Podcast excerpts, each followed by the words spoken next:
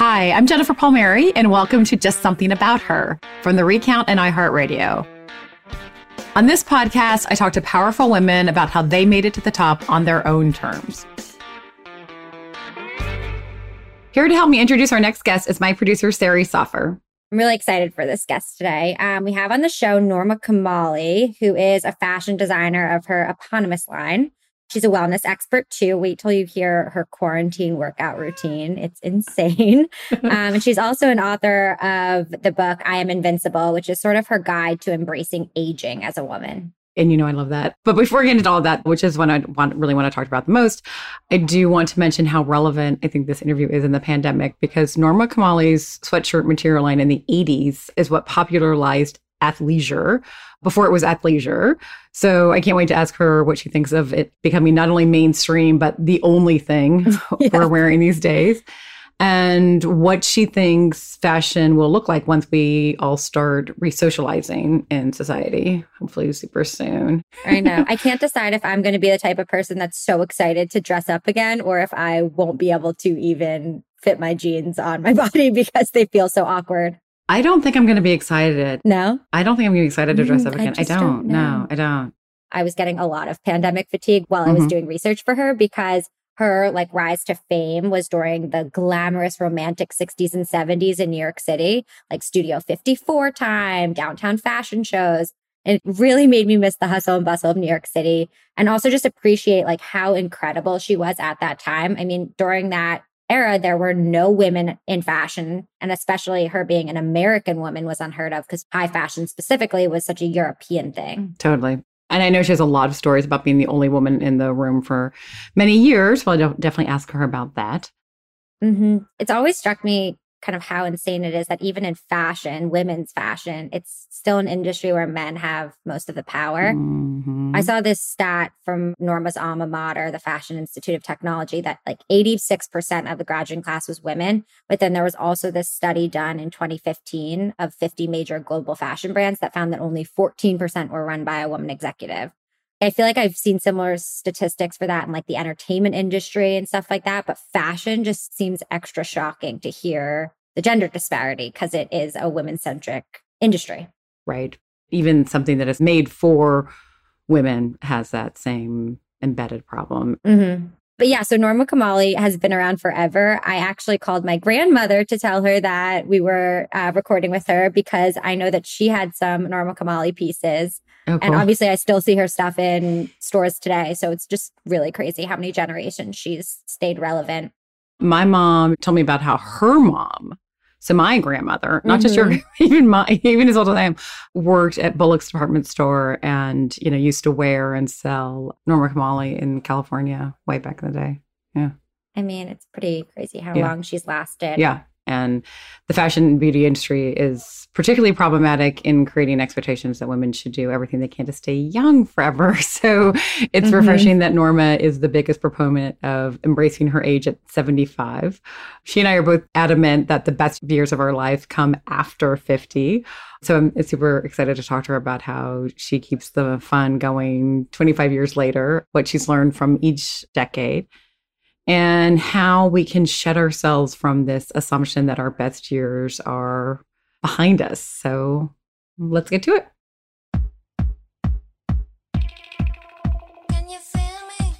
Norma Kamali, thank you so much for being with us. Thank it's you. fantastic to see you. You look amazing. Thank you. I want to talk a lot in this conversation about age because I'm just so inspired by what you've written about in your book, I Am Invincible About Age. And I want to start with a quote that you wrote about uh, reaching 50 is the new beginning. A friggin' men. um, the it is. So I is reaching 50 is the beginning, the beginning of this time in your life when you are so free on so many levels. I wrote a book called She Proclaims Our Declaration of Independence from a Man's World. And, you know, that's a big part of that concept is if you embrace and proclaim your age, like really embrace it, what you're saying is, I am declaring my independence from these norms that say women have an expiration date on them. And I find that just even the act of doing that, even though you're not going to change all of society, but just the act of doing that, it sets you apart people look at you a little differently. They're like, wow, she's playing by a different set of rules. Yeah, there are two big birthday milestones. 30 is one where you get the first sort of punch in the stomach about being an adult and the karma that comes with it. And then how you get through that is very much the way you get to 50. And then 50 is so critical in so many ways. And the most important thing, and you said it, it's like shedding your skin, like your old life of nurturing other people, caring about everything for everybody, and sweating the small stuff about everything. All of that just lets go. And the way you look at 50 now sets the tone for going forward. And it is really important to determine at that point that you are not going to allow yourself to become invisible. And I didn't say invincible because that's what we want to be. Invincible is great, invisible is not good. And so at 50, you have the chance to no longer give a shit about anything that's ridiculous. You don't care. But it's frightening because changing your identity in a way is really you have to be fearless about it and you have to take the chance to try things that you never tried before and to love yourself not in a narcissistic way but really doing things for you. And the biggest thing you can do for you is reinvent yourself and find that thing you're going to do. You've said that aging is the last thing that is okay to bash or say something derogatory about that that's like sort of still accepted. Was there a moment where you experienced that firsthand? You know i haven't really personally paid attention to any of that and i just i counter back very quickly because my industry and the beauty industry are the biggest offenders of the aging process and allowing mm-hmm. that to be something wonderful and that you respect and you look forward to. And so I'm always having to look at it through that lens. And I really feel the idea of anti aging, anti wrinkle, all of those words send such horrible messages. And in my book, I, I write that when I was 19, my mother wished me a happy birthday and said it's all downhill from here. And I started crying mm. and I thought, I don't want to get old like she is. And then I'm surrounded by young people all the time. And you know what? Everybody at 20 feels like, oh, now I'm going to get old. Now it's going to start happening. And people think yeah. about age a lot at, at a very early age. And the real question is why would somebody that's 75 or somebody that's going to be 50 want to be 25 again? Like, why the hell would you want that? Those years done, finished, move on. Yeah, and why amen. would you want to go through 30 again or through 40 again? You finish it and it prepares you for the next decade. You have to go through that transition. You have to go through that period of time to get you to the next place. So there is no reason for anybody to be looking back to redo something you already did well or did not so great, but you're done. I'm over, I'm moving on. So looking forward is really positively the best way to do it. And my trick is that I look at the long game. So I read and I've spoken to some people in the aging world that at 120, all your cells turn over for the last time. And I thought, okay, then that's it. 120. I want to live to 120. And so obviously there may be some genetic interference in that. We're not going to deal with that. But the idea of thinking in the long game gives me the opportunity to plan ahead, to think about things I want to do going forward and not looking back at the past. And so that's the way I do it. And I try to live my life so that I'm healthy and I can do it. But I think looking forward has to be for any age.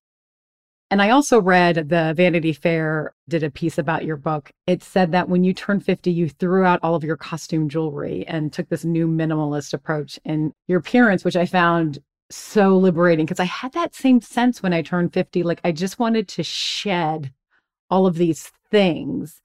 And I even dressed differently too. But walk us through that process for you from what happened for you at 50.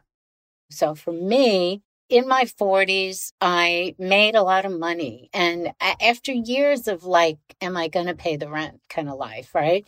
And so I made right. a lot of money and I bought a beautiful home just off Fifth Avenue across from the museum. It was one of these buildings that I'd looked at as a little girl when I would go to the museum from the east side, you know, by the river and walk over and like, oh my God, who lived here? And here I am actually buying it. It was part of the Woolworth estate, restoring mm-hmm. it, filling it with a beautiful eclectic mix of antiques and furniture that I produced and I restored the marble and the cherrywood library and the music room and I can't even begin to tell you about the marble staircase and the whole thing. and so there I am sitting, sketching my new collection, and I'm looking around the library and I'm thinking, oh my God, this is so beautiful. Every detail spectacular. And I'm thinking to myself, I got to get rid of this stuff. I can't think a new thought with this. I'm going to keep thinking the same old stuff. If I stay here, these possessions are owning me. And so at that moment, I made the decision to get rid of everything, not my costume jewelry, everything, all the furniture, the place. Oh. I had an auction, everything. And every sample I designed from the day I started, I had in the warehouse, and I got rid of that too. From your entire career? Everything. decades I'm point? talking wow. everything. And what did that feel like when you threw it all away? Was it scary? Amazing. Amazing. At first, I looked at it all and I thought, what are you doing? I mean, how are you feeling about this? And then I just turned that switch in my head and I said, done. And to this day, which is 25 years later, I'm now 75, I absolutely live the same kind of life, very minimal. Mm-hmm. I don't have anything that doesn't have a purpose. And the freedom for me, this is just for me, it's not other people's yeah. things. The freedom for me is that it's kept me open and creative and looking forward. And I imagine that when you threw out everything that you had designed that you had kept, you know, maybe maybe when you were 30 that would terrify you that you were no longer had your body of work, but now you have the confidence that what matters is what's in your brain and giving yourself the literal space for your brain to do that work. Yeah. And then I know I can do more. I don't have to hold on to it for dear right. life. Like, oh my God, I can't let this idea go. Well, really, of course you can. Just think of a new idea. I think people worry a lot about running out of ideas or running out of thoughts or letting go of what worked for them in the past. That was the reason I got rid of it. That was exactly it. And, you know, we all know that walking away from things, mm-hmm. a relationship, a job, some toxic situations is so hard and you feel comfortable in them, but they're not good for you. And so those decisions are the most important, but also the hardest. I mean, for me, my first marriage of 10, my only marriage, yeah. sorry, first marriage, my only marriage of 10 years, I got married at 19, two children, we're in business together. He's a little frightened about the power I was getting. And believe me, I never said two words until I was about 35. And I was so quiet and timid and I didn't threaten anybody, but he felt obviously intimidated. And so he did crazy things like, you know, date the sales girl, control the money, I had $98 when I left. And believe me, it wasn't a plan. It was just when the sales girl told me that she was going to be the designer from now on. I thought I'm either going to like kill her or I better leave. so as we were talking, Sarah, the producer, was texting me, and she's like, "Ask her how how it felt turning thirty. You know, Sarah's in her late twenties, so okay. she's like, selfishly, I need to know. But I do want to explain to people is that you got married at nineteen, started your career at a very young age. It sounds like your then husband had an affair with the sales girl. Is that what you're saying? Many affairs with many okay, sales okay, girls. Okay. It's, it's not a. but uh we can't pinpoint one, and it okay. wasn't. And it and you know what? It was a blessing, Jennifer, because. Sure what if it wasn't horrible and I'd still be there in this really not great situation right. and not mm-hmm. having an identity and being mm-hmm. sort of kept down? I mean, I look back at all of these things and I think, thank God for her. Do you think I have a bad thought for this woman at all? No. Right. Thank right, you. Right, right, Thank you. Right. You you Thank pushed you me out. You pushed me so out the door. What happened when you turned 30? Because this is all around the same time, right? The, your divorce, and I know it had a big impact on your business. Like explain all of that. 30, just to talk a little bit about 30. So your 20s are obviously when you're vulnerable, you're an adult, and everything you do, you're doing as an adult for the first time. And it's your first job experience, your first friendships that help sort of figure out who you are through your friends, too. Your first dating, real dating, your first sexual experiences that are more than an accident. They're kind of those things that you discover what pain can be when you objectify yourself to get some guy to love you. You know, these crazy things that we all stupidly do. I always think of Bridesmaids when Jon Hamm and Kristen Wiig are in bed. Did you see Bridesmaids? Yes. That visual I was looking at and I thought, oh, wow, I think I did that. And then I thought, I bet every woman I know Unfortunately, we did not have Jon Hamm as the, you know, the other party. It wasn't always Jon. But but I did do a thing, and so many of us in the search for love allow ourselves to be objectified, some stupid concept in our heads. Well, all of that happens in your 20s. And that's when you're dating and the idea of, well, by the time you're 30 in your 30s, you now are settling down. Well, no. There's a lot of people crying and a lot of women crying, thinking, Life is passing me by. I don't have my soulmate. What am I going to do? Well, you know mm-hmm. what? Lucky you, because you have a lot to do for you before you find the person that's supposed to be attracted to you that you deserve. Like you gotta, you gotta figure that out. It doesn't have to be at 30. This is not the time for everybody to do everything at the same time. And a lot of girls will find somebody because it's the deadline. Okay, it's the deadline. I'm going right. to be 30. I better get somebody right away. Okay, I'm getting married. I have the biggest ring out of everybody. I'm going to have the biggest wedding and I'm more loved than everybody else. And you know what?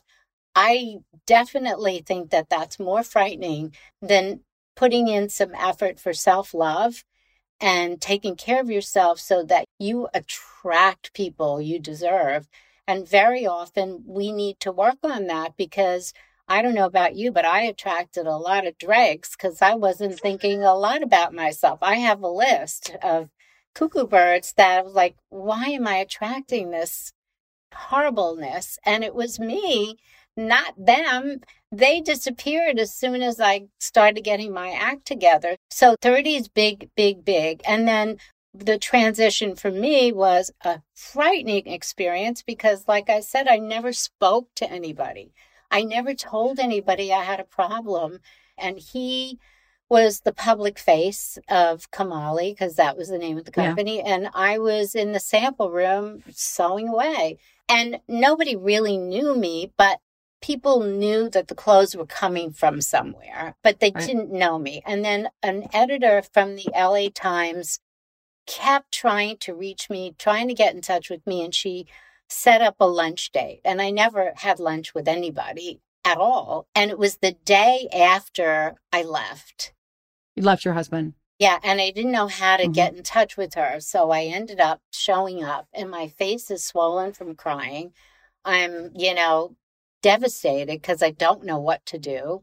And mm-hmm. I don't know what to say to her. And she said, Well, what happened to you? And I just started crying, and it poured out of me. And I realized her response was, Okay, I'm going to get you a sewing machine, and then we're going to figure out how else. And I thought, Oh my God, she's going to help me. Oh my God. And then I realized I have to know how to tell people when I need help, ask for it and figure yeah. out how to do that. And that was the biggest lesson in that transition into finally opening my own business. And then everything opened up for me. But walking away in that situation was very hard. So, whether it's my story or somebody else's, the pain and the angst and the transition of it is so important for everyone. That is such an important lesson. It's time to take a break, but after a few commercials, I want to get back to this topic of aging because I have a theory as to why I think so many women in their 50s are making such a big difference in America right now. We'll be right back to Just Something About Her with fashion designer Norma Kamali.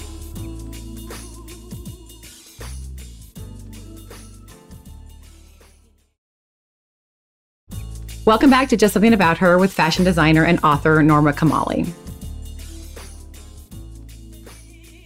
So I have a theory that because I see women, a lot of women over 50 really just making a big difference in America right now. You know, our vice president is a woman over 50, as one example. I feel like now I have sort of all of the equipment that I need to really excel. And I don't worry about the things, uh, as you said, that, you, that people worry about before.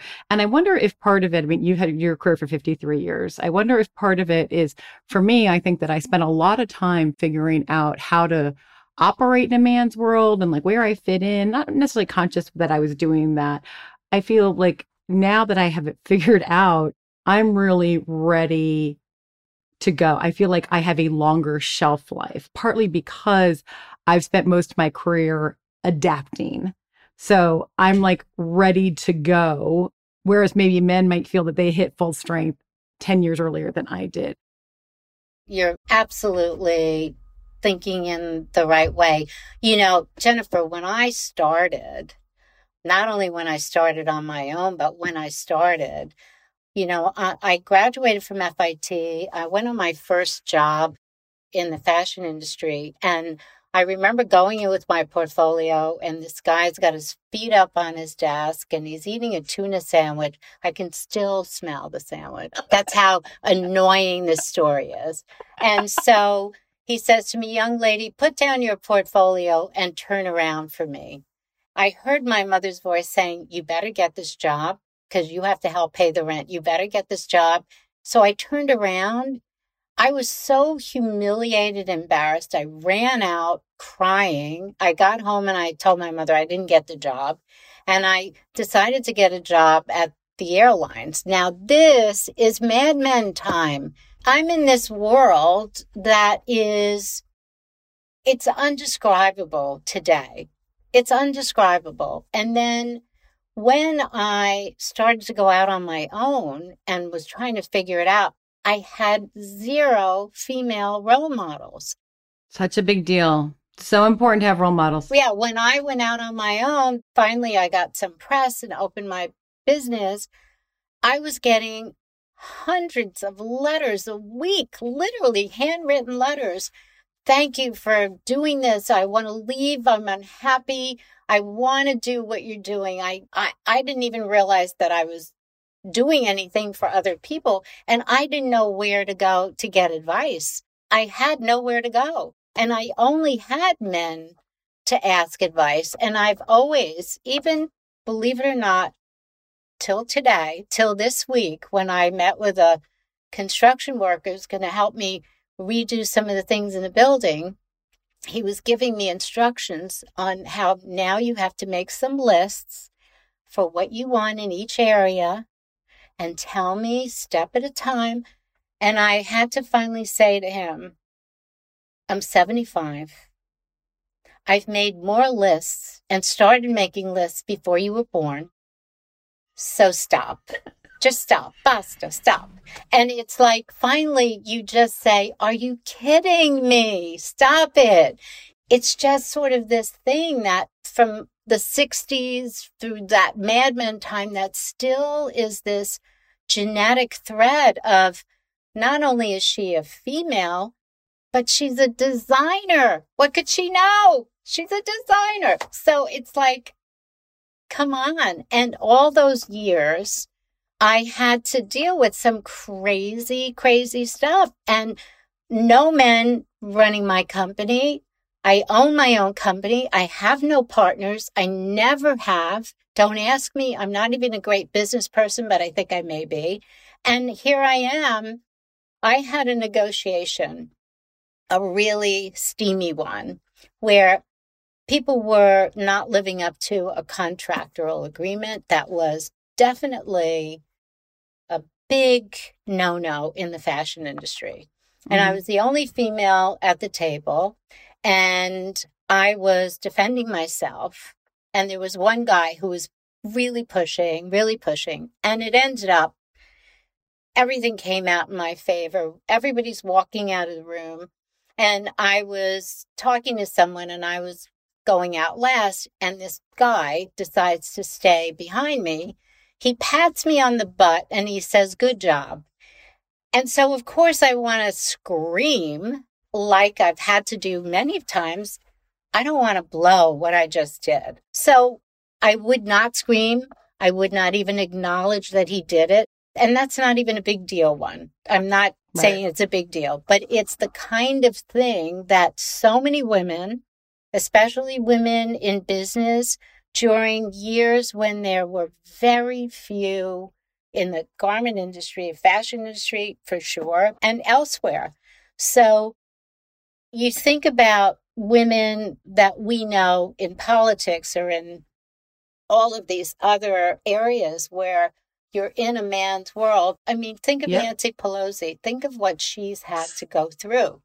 I mean, through years of what? Yeah. If I had these conversations, think about her conversations. Think about women you know that are a bit ahead of you in their experience and age. So yep. the beauty of it is that post 50, like you say, yeah. No. And you've also taken those experiences with you. I mean, I feel like because I've had to work hard to fit into a man's world, yeah. I have a 360 view that yeah. they may not, and that gives me an advantage you know, we talk about women being adaptable. Nancy Pelosi's 80, maybe 81 at I this know, point. I know. I, I know. And she keeps getting savvier. Right. You know, talk about a survivor and like a good politician. She's always evolving. She's never stuck in her ways about how she approaches an issue or even leading her, the Democratic caucus. You know, that is like something to behold. Yeah. And I do believe that you will have the same as the years go by. You will feel it even more powerfully as I do. And all I want to say to you and everybody else is just take care of yourself. Take care of your body because that will take care of your mind. You need to be strong. You need to be fierce and strong physically, mentally, emotionally. And then the best years of your life, seriously, are ahead of you. And that's not just saying it, I promise you that is true. I would just like to say that at 65, I met my soulmate. Oh my God, this is the greatest story. Tell us the story of getting engaged at 65. I didn't get engaged at 65, but Ian Schrager introduced, a longtime friend, introduced me to someone. He hated every guy I ever went out with. And so he never introduced me to anybody. So I never thought that the last person in the world, right? And he said, I have someone for you. And I thought it was a business thing. I said, okay. And then I realized not right away because we never would have met on our own, which is another thing to think about. We have this vision of who we think is right for us.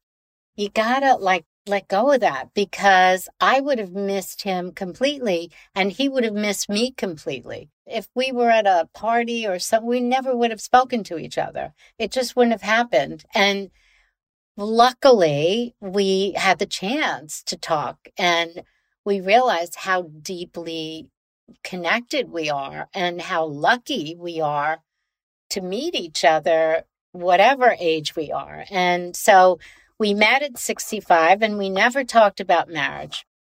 For what? I mean, because we're going to have kids? What, what are we going to talk about? So during COVID, we spent a lot of time together. He travels a lot and I'm working a lot, but here we were in lockdown and it was so great. It was just very romantic and we were being productive with our work and spending time together. And so on my birthday, he proposed with a little note by the side of the bed, which I thought was like, really? Do we want to get married? And then I thought, how cool would that be? Maybe we should. So we are hoping COVID will lift a little bit so we can be with friends and do it outdoors, maybe, maybe in the end of the summer. Fingers crossed. What are you going to wear? I don't know, but I don't care. I don't care. I probably won't be wearing shoes. That's what I can answer. guarantee. I'll be dancing and I won't be wearing shoes. perfect. Something else that you've written that really struck both Sari and I trying to be young totally overwhelms the power of life experience. And we really discount that. Age gives you such confidence, especially after 50 when you don't have hormones taking over your life. I feel so good about my age and about flaunting it.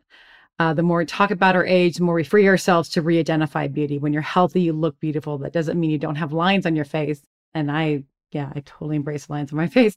But I think this is really important, you know, and it's what goes to what you're saying before. It doesn't have to happen at 50, right? It could happen beforehand, but trying to be young totally overwhelms the power of life experience that has been, we're not going to accept that that's true for women now. We're going to say that has been true for women. That is not true for men. Mm-hmm. I mean, ageism exists for men too, right. but not in the same way, right? There's Ralph Lauren, there's Karl Lagerfeld, you know, Calvin Klein. But did you see a difference in how the men in the industry were treated when as they aged than you? Or other women? Because I feel like you seem to be a special case that you decided relatively early on you weren't buying into that bullshit.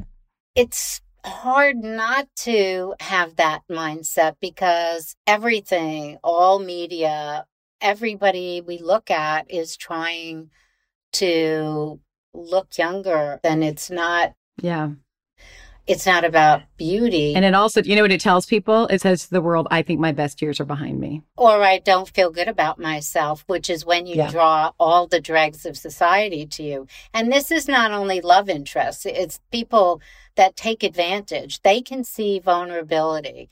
You know, there's the vulnerability of the 20 to 30 year old that very often get taken advantage of. That vulnerability is different from the vulnerability of somebody your age or my age or 40, where you see a problem, there's an insecurity about the person, the spirit of that person. And that's why I keep talking about self love because you don't need to do as much if you're feeling good in here. And health is such a big factor in this. And eating properly, making the right decisions, exercising so you can feel strong in your body, so you feel good when you see progress you've made. You know, it takes effort, but there's something about that effort and what it does to your head when you see, mm-hmm. oh my God, look at my boobs are standing up a little bit. Oh, my hips are looking, or my legs are firmer. I feel strong in my body, and these weights are helping my bones. So I'm going to be able to get through 50 plus with strong bones. If you look at it that way, right. It's back to self love. You're doing stuff doing for, for you, and you. that's right. putting it all towards the benefit of being strong and healthy 50 plus. There is no choice. You have to do it. You have to work out every day. You have to eat properly and sleep. You have a very regimented, healthy routine during the pandemic. I understand. And has it changed during the pandemic, your routine? And and are there things you want to take with you after from when it ends? Which will be in 10 minutes from now. I'm hoping. I hope it's 10 minutes. I hope you're right. First of all, I keep my routine. However, normally I never sit. And Zoom butt has entered my life and I am crazed. And so now I work out twice as much, but I figured out a way to make it sort of like I can multitask, I can work out. So I do an hour and a half workout and then I put on a Netflix something that I would not just sit and watch and do nothing else. And I mm-hmm. work out and do some sort of like Pilates type classic things. And that's how I get that extra hour and a half in. So is it three hours a day that you're working out? Well, I break it up. Yeah. Yeah. And part of it, I do actually meditation. If you're not meditating, you should be meditating. I'm not. That's your birthday gift you have to give yourself. Okay. Seriously.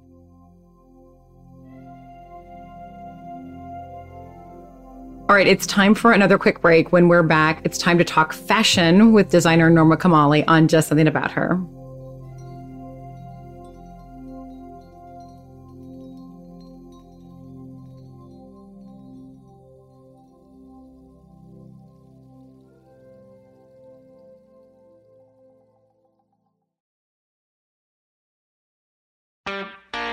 Welcome back to Just Something About Her with fashion designer and author Norma Kamali. Um, can I ask you a couple of fashion questions? Yes. so, you know, you're known for the sleeping bag coat and you you designed the the Farrah Fawcett red swimsuit. What are you most proud of having created?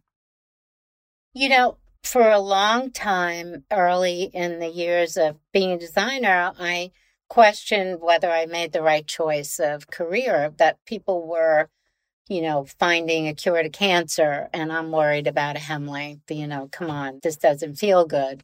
And then I started to listen to women telling me that they got a job in something they were wearing my mind because they felt good in it or things like that that were just like wow that's very interesting and then i realized that there was a value to what I was doing, and I could actually make people feel good and possibly help them on their invincible days. We want lots of those. And then I realized that clothes that are timeless are the best things to make. And I feel my most successful pieces are pieces that people can have forever. And the sleeping bag coat mm-hmm. obviously is one of those because people have that coat for 30 years and more. And it doesn't go out of style because it's not really fashion, it's a commodity. I've made the coat every year since 1973.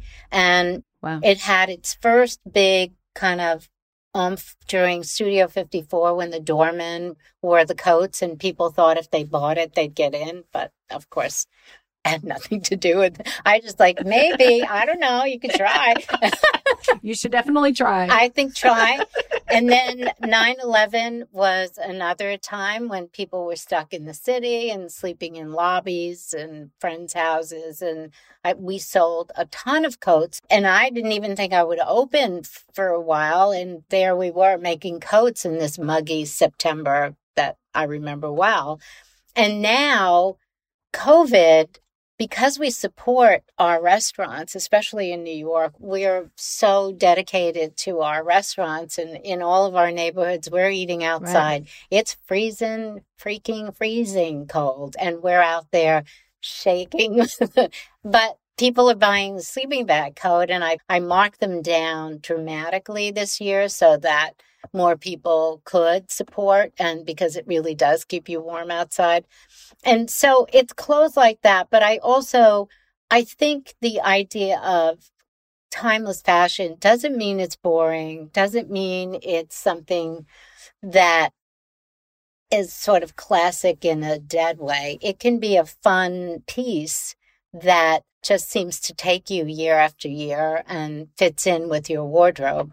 And as you get older, you understand your style better. And you said, I remember the beginning of this, you said, even the way you dress, there's a mm-hmm. difference in it. And that comes from this sense of, you know, this is who I am now. This is what I'm doing. I found this really wonderful Kundalini yoga instructor, 55, gorgeous, mm-hmm. long silver hair, really spectacular. And she modeled my collection. And I styled it on her very different than I do for the 24 to 44 group. Same clothes, just put on in a different way. And she looks so amazing. And the reason I'm going to be doing that more is I did one of these talks with a group of people my age group. And somebody asked me a question. They said, so, what do you do not to be invisible? And I listed a few things. And then I said, and you know, I'm just going to throw this out there because I saw everybody was a little too grandma, grandpa looking. And I, and I said, I think maybe just dress differently, just dress differently. And I see all these notes go up. Don't listen to her. And she's there. No, no, no. And I thought, oh, I think they think like mini skirt and go go boots or something.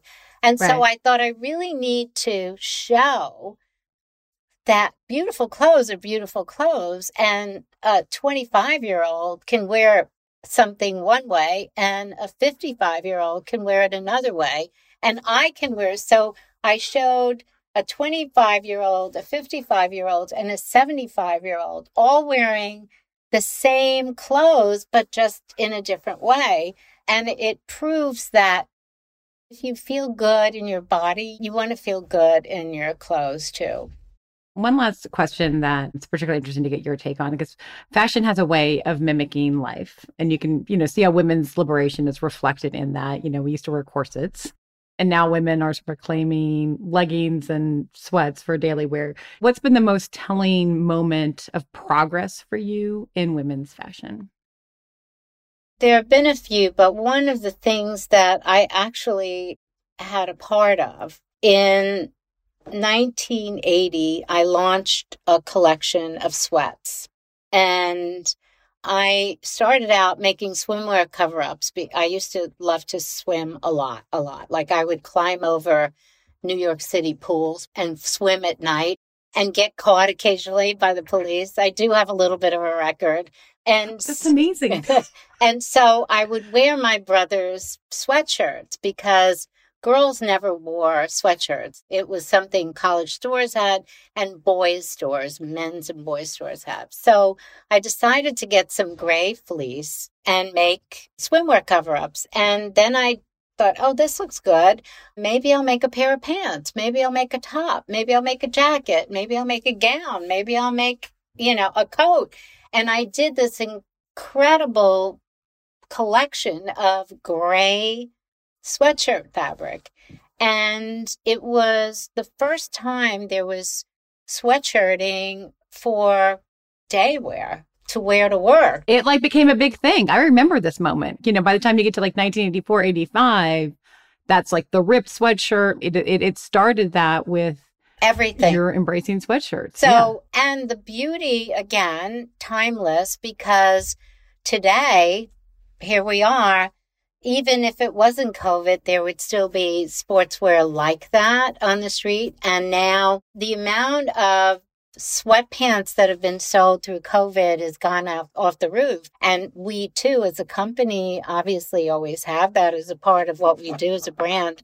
So I feel that just giving women the ability to relax. And when I was going to FIT, we were wearing garter belts, girdles, cone bras. Thank you very much. And stockings. I was there.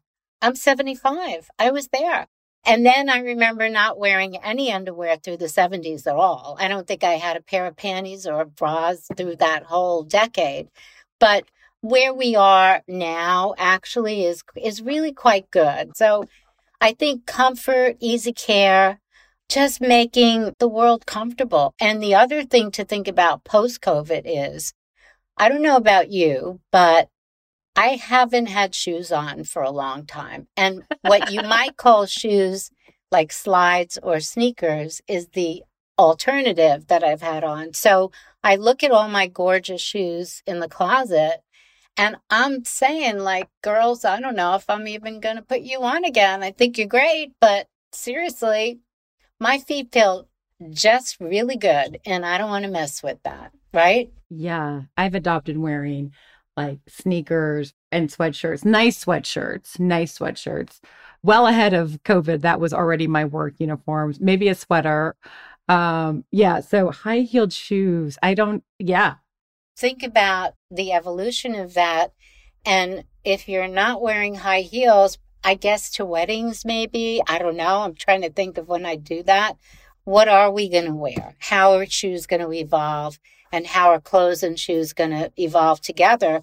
Which is a constant question that I ask myself when I'm doing the collection.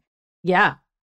This has been so phenomenal. I personally feel like I got so much out of this conversation. I really thank you. So great. Thank you so much. I appreciate it.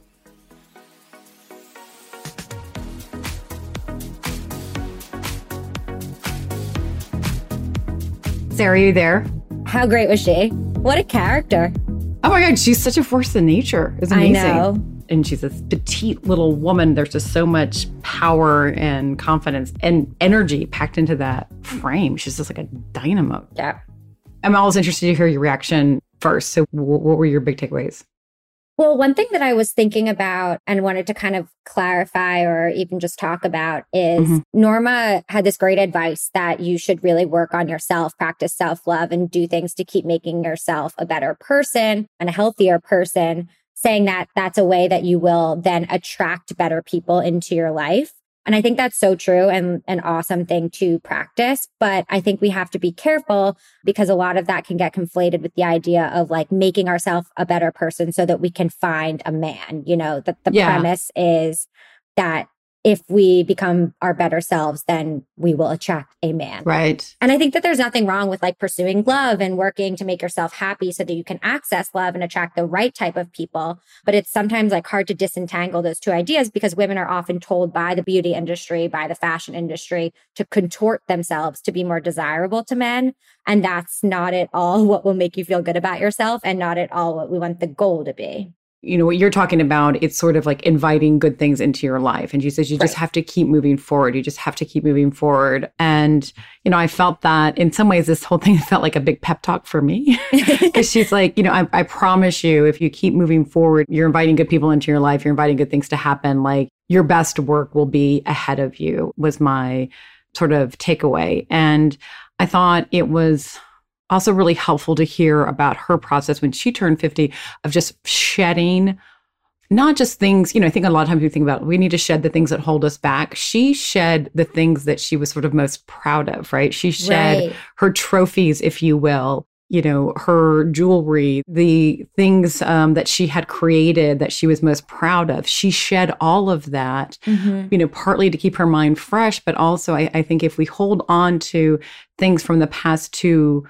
tightly, that can restrict our own creativity. And I found that a very interesting, sort of pioneering, and really helpful concept for me in my own work.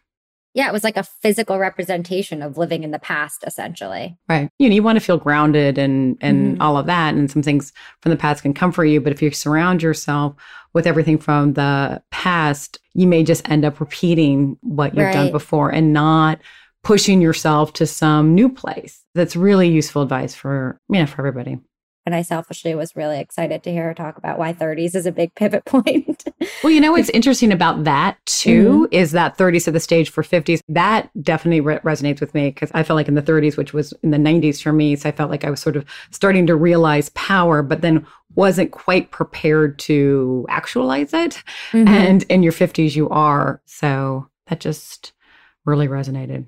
Yeah, and it was inspirational for me too, because I feel like she was right. You know, your 20s are kind of where you're being experimental, you're maybe not feeling so stable. And then your 30s is where you kind of have your feet on the ground more and you have to just be really intentional about like, you know, who you surround yourself with, what projects you're doing, things like that to set the stage for success in your later decades, which is a great way to move into each decade, I think. Yeah. I mean, it's a great, this is a great pep talk for women of no matter what decade you are oh. in, Norma Kamali is here to push you forward. Yes.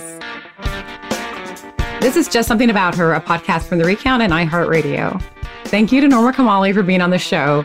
If you like this episode, please subscribe to the podcast and leave a rating in the Apple Podcasts app. I'm your host, Jennifer Palmieri. Aaliyah Jackson and D. Scott Farrell engineered this podcast. Jessica Williams handles research. Stephanie Stender is our post producer. Sari Soffer is our producer, and Christian Castro Russell is our executive producer.